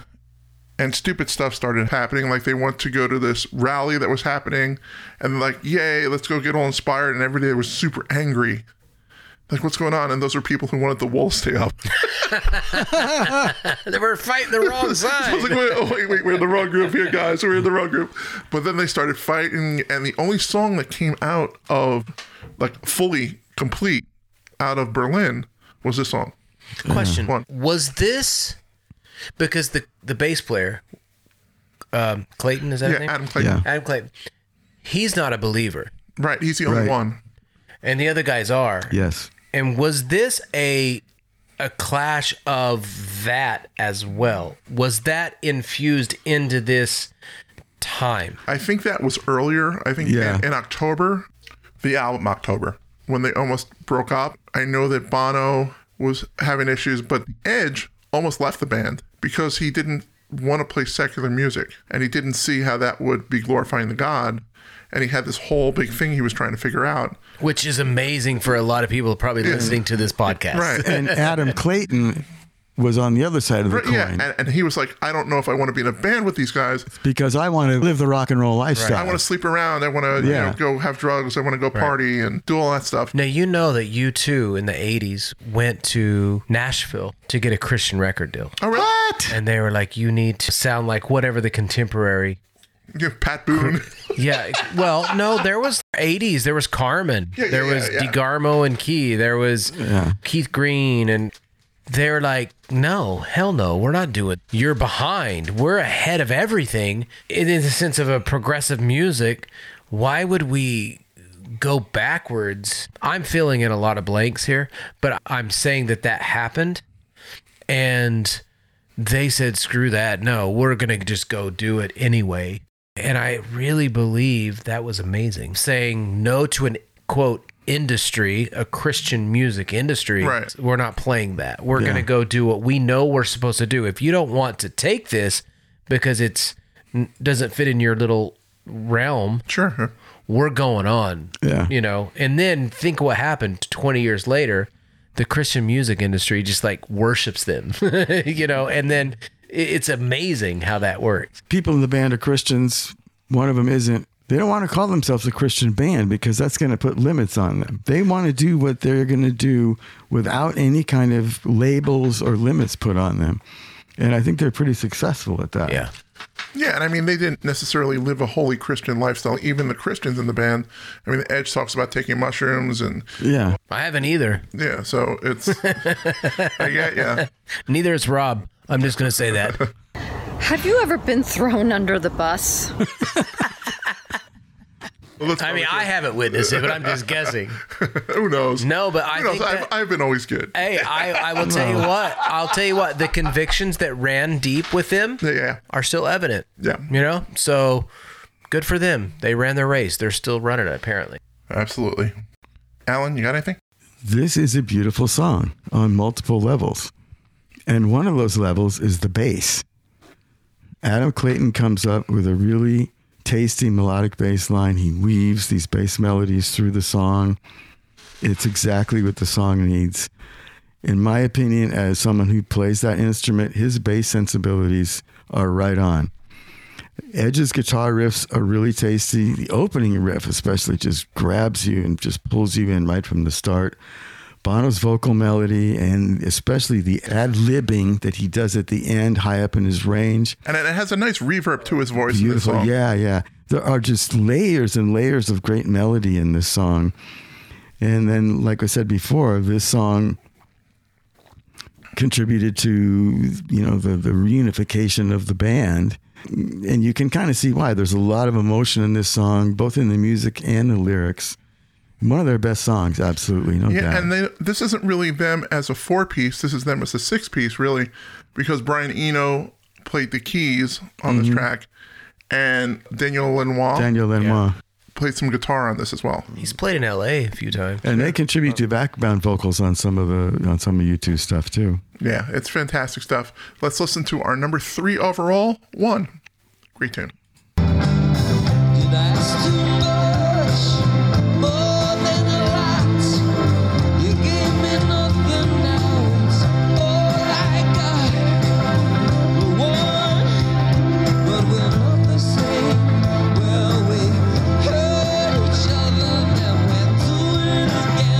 All right, that was number three. One great tune. Which means there's two left. Two left. i know which ones they are too Probably it's probably pretty obvious at this point, but you never know. Maybe people don't know. This is our number two. This is on everybody's list. This was my number two, Alan's number seven, and Steve's number four off of the Joshua Tree, where the streets have no name. Ah, the keys and the ambience in the beginning works with that guitar ramp up coming in, even though it's 40 seconds into the song, and then it continues to ramp to like 108 when everybody comes in. But the anticipation really works in this, and, and, and U2 is like one of those bands that can pull that off. Like sometimes I think it's overindulgent, but this one kind of rolls and it's so good. The rhythm section is so tight in the first verse, and the edge. He even contributes to that with his little chugga chugga chugga thing he does, palm mute, Yeah. and just he's pretty much playing percussion. Totally. Yeah. I love the way the song builds layers and multiple layering on guitar, and the vocal melody as it moves into the end of the chorus, and how the vocals lift into that higher register, which is I always love. Uh, there's several theories about the song. It could be about heaven, where streets have no oh, names. Oh name. yeah, of course. That's what it is. It could be about Ethiopia, since the streets really don't have names, they just have numbers. But truly, this is what Bono says it's really about Ireland because the cities are divided by class and religion. So if you know where a person lives, you can tell all of that stuff. And he wanted to talk about where the streets have no name, so all these people can come together in one place without anybody knowing what street they're from. i like to have an explanation I. I, you know what? In my mind, that's this is a perfect example of me having what's in my mind when I hear it that I don't want anyone else to mess with, including Bono. Exactly. you know, it's And- and Bono it's has not a- yours anymore. Bono has a habit when he comments on his lyrics after the fact of steering you away from what the lyrics obviously That's- say. That's the punk rock. That's the punk rock seeping out. But it comes to that fact, like we talked before, no matter where you are in life, you can take this and still find it m- meaningful to you. Yeah. You know, I'll back off a little bit and then I'll come back if, if some things aren't talk, talked about. Go ahead. Well, I just wanted to comment about the the long, long intro of this song. Mm-hmm. Just works its way in. Drums and bass come in at one minute nine seconds. Yep. Vocals don't come in until one minute forty six seconds. You can't get away with that stuff these days in a song. That Yeah. really, you know. I think it's very anthem-y. Yeah. If, you know, like like what you would do in a live show. Right? You Yeah, start it, the exactly, crowd exact- recognizes exactly. it and they scream for 42 seconds. And then And you're you- just you just- milking it. you're- you're- yeah, you're building it, Yeah. milking it, building it. So it's very stadium rock, and I Yeah. feel it's very connected. Like the first four songs of this album are so connected and woven together. It's a special, special little thing.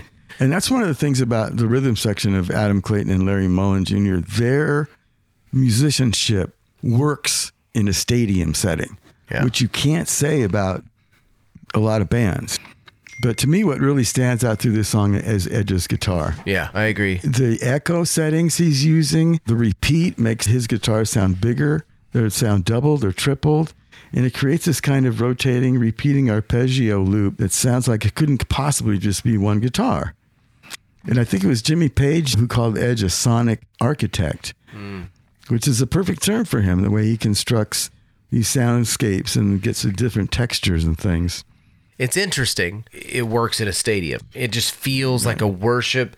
Meaning, when you say worship, you could go to a Queen concert back in the day, and that's worship. Yeah, you're not worshiping God, but anything you hold your hands up and sing along to is worship of some sort. It's just who you're worshiping and what you're worshiping. Yeah. In a way, everything's worship music. in that context of, of the big stadium and what Edge was playing and his convictions, well, I don't want to play secular music. I don't want to give myself over to that. I want to still honor God Yeah. with what I do. It's interesting how that has carried over into modern church or modern worship music. Sure, That- sure. For us not to say that would not be telling the truth. You know what I mean? Would be leaving that out. And Adam Clayton's bass playing translates into that perfectly too, because he knows when to play and when not to play, and what to play and what not to play. Yeah. And just for a bass player, that is crucial. And they ripped off the Beatles in this, in the video, that is. They were on the roof or something? Yeah, they played on the rooftop. They're a public liquor store on 7th and Main in LA. In LA, yeah. Random and badass and punk rock. Yeah, they just played it up and it was. Uh, But it was the same thing. The thing. video was great, yeah. It was the sort of same thing with the Beatles in London. The cops are standing around scratching their heads, going, "What are we going to do about this?" Well, the Rolling Stones did it in New York. They set up on a flatbed truck and I drove remember that, around yeah. the city. I didn't remember seeing Was that. it, but I- they- I it was the Macy's that. Thanksgiving parade? I think it, I think it was. Yeah, they were right next to the big turkey. and, and they, they were the turkey was in front and Santa was in the back. Yeah, been there. But it's interesting that uh, Brian Eno said 40% of the time spent on the Joshua Tree was spent on this it, song. yeah. And he was physically restrained from trying to destroy the track after they spent like weeks and weeks on it. And he's like, the way that we would have to piece this together is just so insane that if we start over, it'll be quicker. That was his thought. But literally, the assistant engineer jumped him and held him back from hitting the re record button. He was going to record over the whole track and say, kind of stage an accident. Right. So then they would have to start from scratch. Okay, Oh. just just a little side note. Stephen Petrie wouldn't do that. No, but I will tell you a side note. For those of you that don't know Brian Eno, B R I A N E N O, go on YouTube, go on Apple, wherever you listen to digital music, type it in and listen to this guy. So this guy was in charge of the ambient side of many bands, not just you two. There are a lot of bands will call and they're like, "Hey Brian Eno, can you come in and do whatever you do to make this record have atmosphere?" Right. He's an atmosphere king. It's almost like he can paint with colors with music. And you can even look up a discography of who else he's come in to add that special atmosphere to the band. And when, and when Brian Eno first met with U2 to try and talk about coming on as producer, he was coming to the session to tell them that he didn't want to do it. And after speaking to Bono and The Edge, they inspired him that these guys were really into it. And they changed his mind at that session. And then he signed on. He was just so inspired by where they were coming from. He's a perfect fit for U2 with you know, drum, bass, guitar, And the way Edge plays guitar. and, yeah. and then filling in the things in the cracks. But he he was do he does some things with keyboards that are just special, you know. Yeah, definitely. All right, let's listen to number two, Where the Streets Have No Name, off of the Joshua Tree.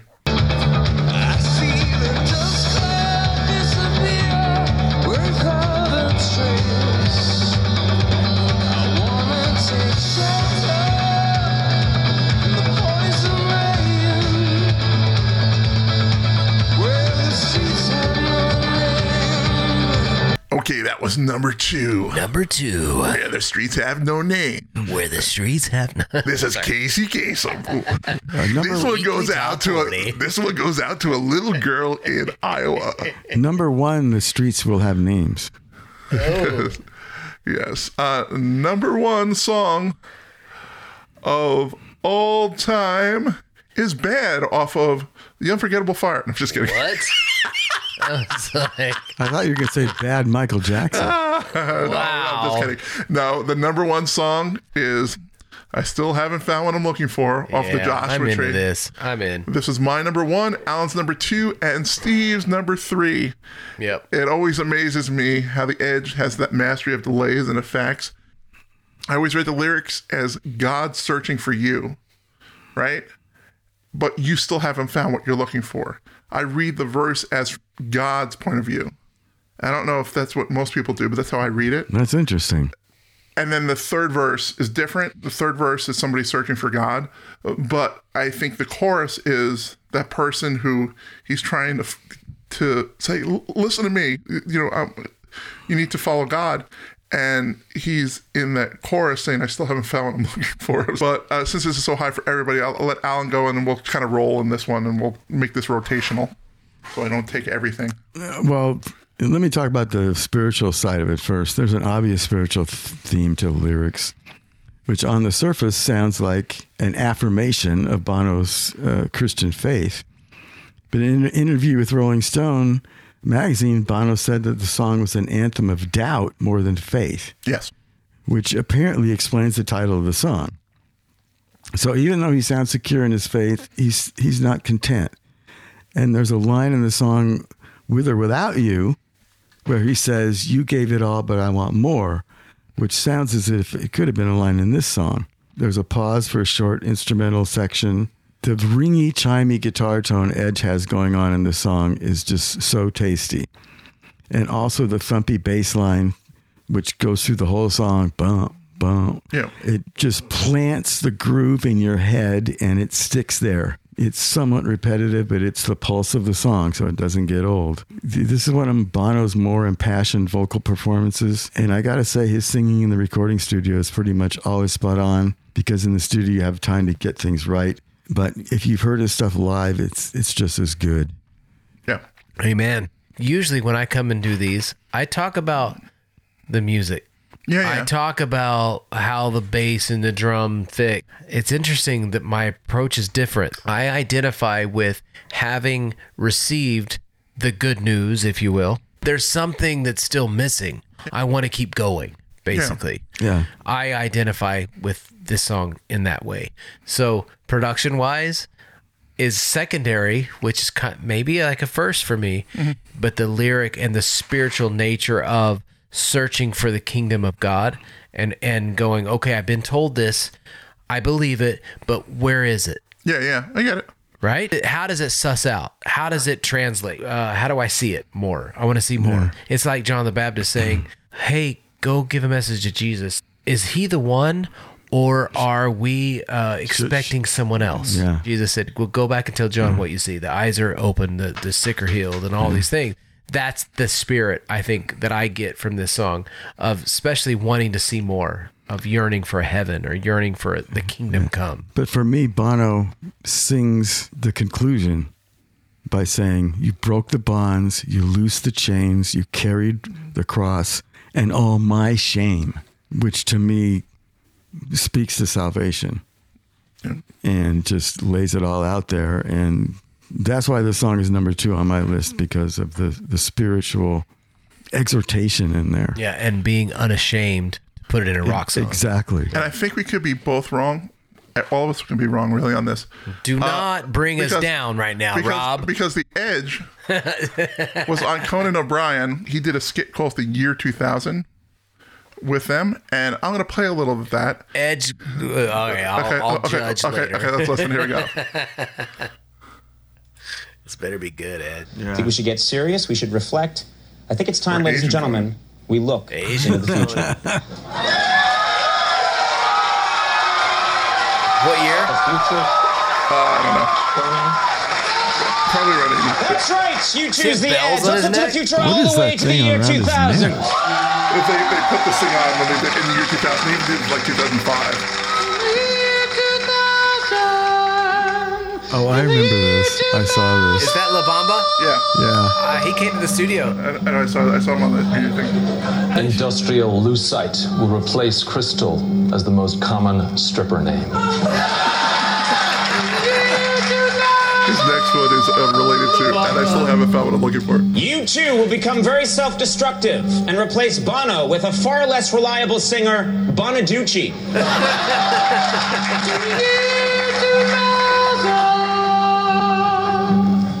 U2 will reveal that we wrote the song I still haven't found what I'm looking for after we went to four supermarkets looking for Boo Berry cereal.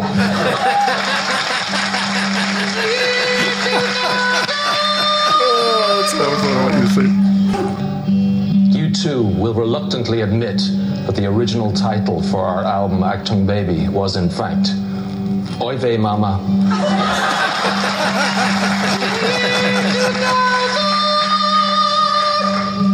Bono will catch mono from Alyssa Milano. the Edge will clip a hedge for Sister Sledge. Adam Clayton will worship Satan in Dayton. And Larry Mullen Jr. will be impossible to rhyme with. TV is not near where this is stuff is. The Edge will admit that he wears a knitted cap to take the attention off Bono's crap sunglasses. yeah.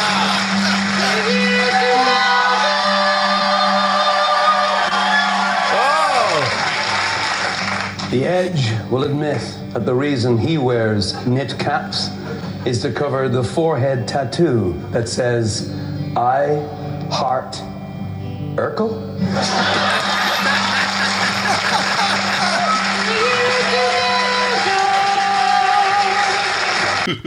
That's awesome. That is really good. Yeah, that's a lot of fun. Uh, What the year 2000? La Bamba. I know La Bamba. Yeah, he, he came to the studio and we recorded Asian Conan. Yeah.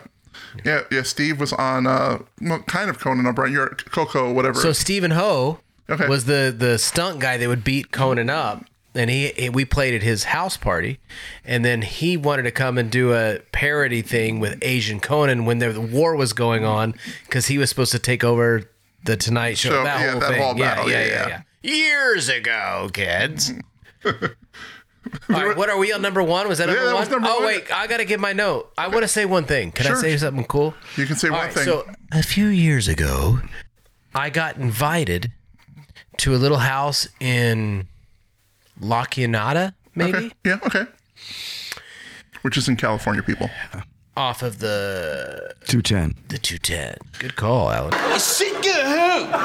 Get back San Vicente, take it to the 10, then switch over to the 405 North and let it dump you out into Mulholland where you belong.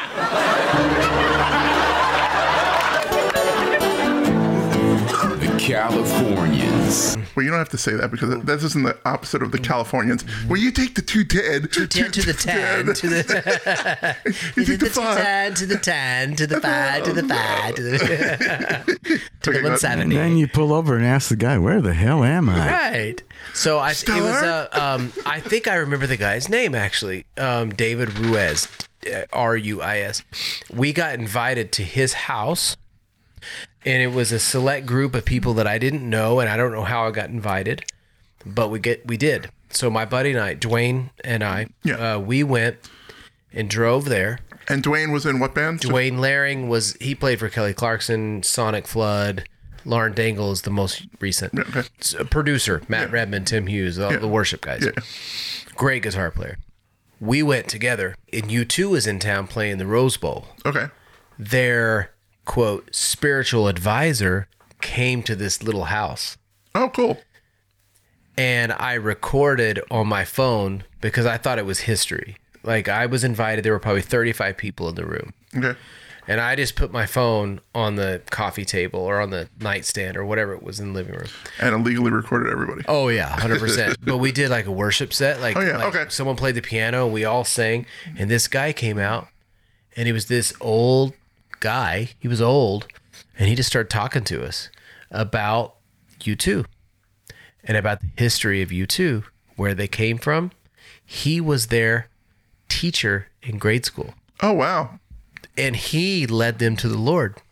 Oh wow. And he talked about it, about how he knew them as teenagers and then they grow up and they do their thing and they stay in contact with this man that led them to the mm-hmm. Lord. And he was now their quote spiritual advisor, which he would just say their pastor.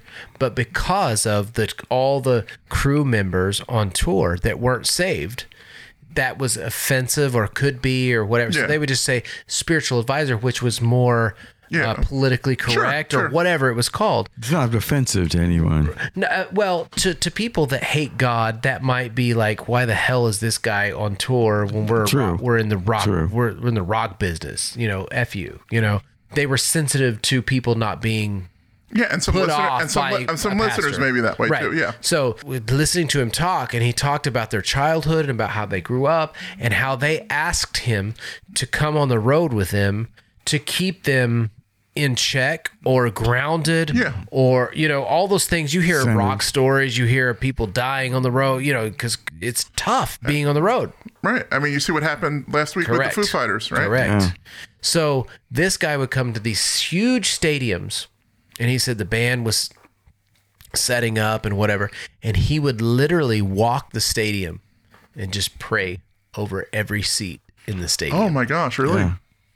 And then um, he would go and and the band would ask him to stay to say a a blessing, not a prayer, but a blessing over the tour or over that night. Sure. And he said that all the people were engaged. Like they were like, "Yeah, say a blessing."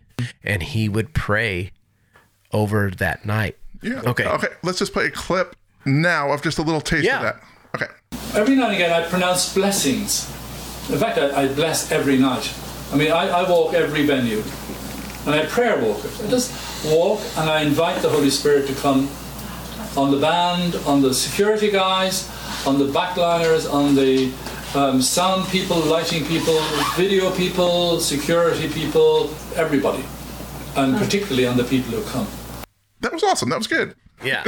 So no, I think that's a Yeah, cool see story, and it adds up to how important it is to the guys to stay Yeah. grounded, to stay focused, you know, all that stuff. So I, I really appreciate that. And it's interesting that in their first video for I Will Follow, they're doing what they do confidently and they're not worried about anything. They're just putting it out there.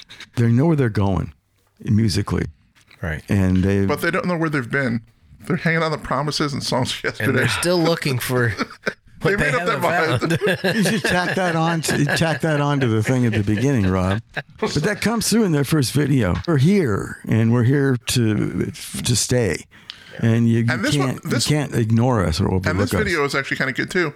We're back on. I still haven't found what I'm looking for. Where they're in, they're walking through the streets of Vegas, Right. and it's really kind of cool to Yeah. see how they react with the people on the street. I'm sure some of it's staged, but I'm sure some of it's not too. By the way they're interacting with people. Um, Didn't Edge have a guitar Yeah. too? Like, Yeah. Was it a dobro or was it a guitar? I think it was a forget. regular guitar. Yeah, it was. You know, it's for a video shoot, so Right. they have the camera. Yeah, they could play, play whatever guitar they want. Yeah, they had whatever. Yeah, I'm sure everybody was staged, but it looked good. anyway, let's listen to the best song ever by U2. I still haven't found what I'm looking for. Off of the Joshua Tree. Let's take a listen.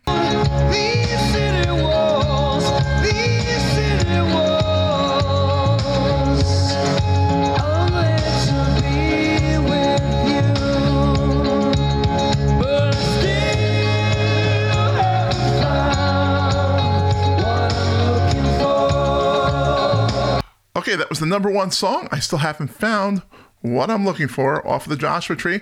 Now it's the time we're going to continue. Maybe there's a song that you still love that we didn't talk about. There's a chance that we'll talk about it here. Can't promise anything because there's not a lot here, but we, there's still extra songs, and we're going to talk. Each of us have a chance to talk about one song briefly. Let's start with Alan. You have three songs that missed the cut. I Will Follow, you're number 10. Off of Boy, your number 11, Trip Through the Wires off of Joshua Tree. And number 12, Gloria off of October. Which would you like to talk about? Uh, Trip Through Your Wires from Okay. Joshua Tree. I love the live sounding, echoey, cheery ambiance of this song. And a big part of that is an instrument called an omnichord, which producer Daniel Lanois plays in the song. He says, I plugged it into Edge's gear, his echo devices, and his whole amplification system. It produces this beautiful bell like sound like an organ and you can hear that organ-like sound all through the song. It's very musical. It gives the song this kind of upbeat, happy feel to it, and it just it lifts the song. Bono's harmonica work is just stellar. Um, the title comes from the term tripwire, which in a military context refers to a hidden wire that sets off some kind of booby trap when you unknowingly walk into it. So he's saying in the lyrics that the woman he's singing about has all these tripwires set up to trap him, and he's stumbling into all of them, which I think most guys can relate to. Yeah, no, it's good. Uh, let's take a listen to Alan's Mysticut, Trip Through Your Wires.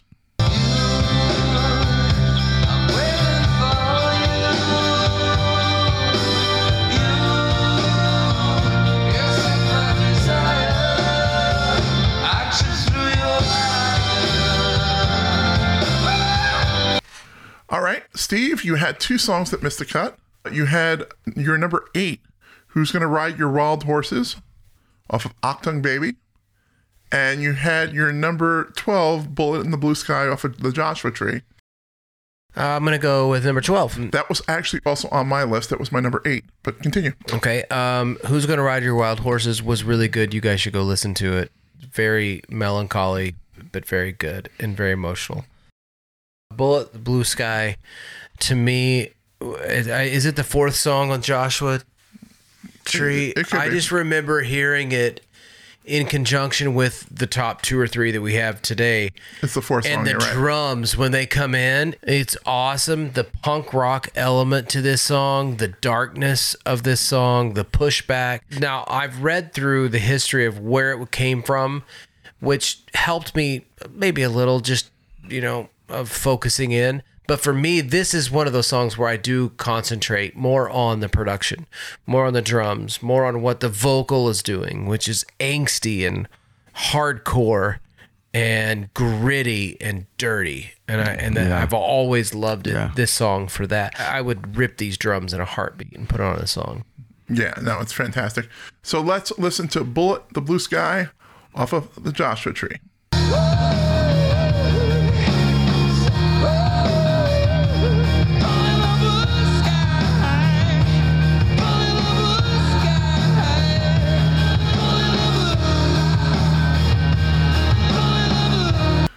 That was uh, Steve's Mr. Cut. Now, that's also on my Mr. Cut, which was my number eight. And the other one, which I'll talk about here, is Until the Edge of the World off of Achtung Baby. Yeah, good one. Which was my number seven. And it's all about Judas in a biblical setting, and they have some uh, imagery with uh, the Garden of Eden and stuff. And I remember seeing this. Uh, Jeff Chandler, who was, bef- you know, who played around before you, they did a whole cut up on this on Good Friday, and it was probably the most amazing thing I've ever seen. And you, you playing? Yeah, I did. And Was it this song? This song, and they had a whole video to go with it that was manually cut by Jeff. Scenes from the Passion of Passion the Christ. the Christ. And oh my gosh, it was so moving. And every time I hear this, it's just moving anyway. Obviously, it's Judas talking to Jesus, is really what the song's really Right, about right. for most of it. Just the sound of it, the pulsing rhythms, the African sort of beat, the emotion, even in just the percussion. It's amazing. He starts with the capo on the third fret. It allows him to use the capo to extend the spread of his fingers. The way he does it is it's pretty amazing. But anyway, the power, the passion, the visceral energy of this tune with the heaviness and it's a hard song. Yeah. The emotion of it always stood out to me, which kind of made it just as one of the songs by U2 that I always love. It's you ever have a song you just love and you, there's not Yeah. a billion reasons why, but it's great. They talked about it and it might get loud. They did a couple things. Just fantastic. It was never released as a single, but they still play it almost every hmm. concert. Just real quickly, I did I did play in that with the that Good Friday service you're talking about. We decided to do that song uh, like the day before. I didn't have enough time to learn Adam Clayton's bass line. So rather than trying to duplicate what he played, I tried to be him. I listened to him play. I listened to YouTube exclusively for like a day so that I could put myself in Adam Clayton's mindset. Mhm. That's the first time I've ever had to do that, and it worked out perfectly.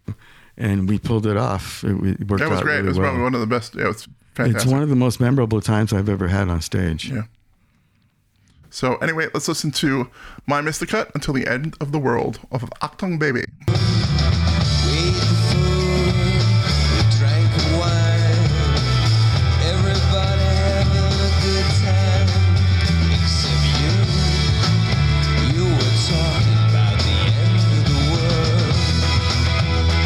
Okay, that was My Mr. Cut until the end of the world.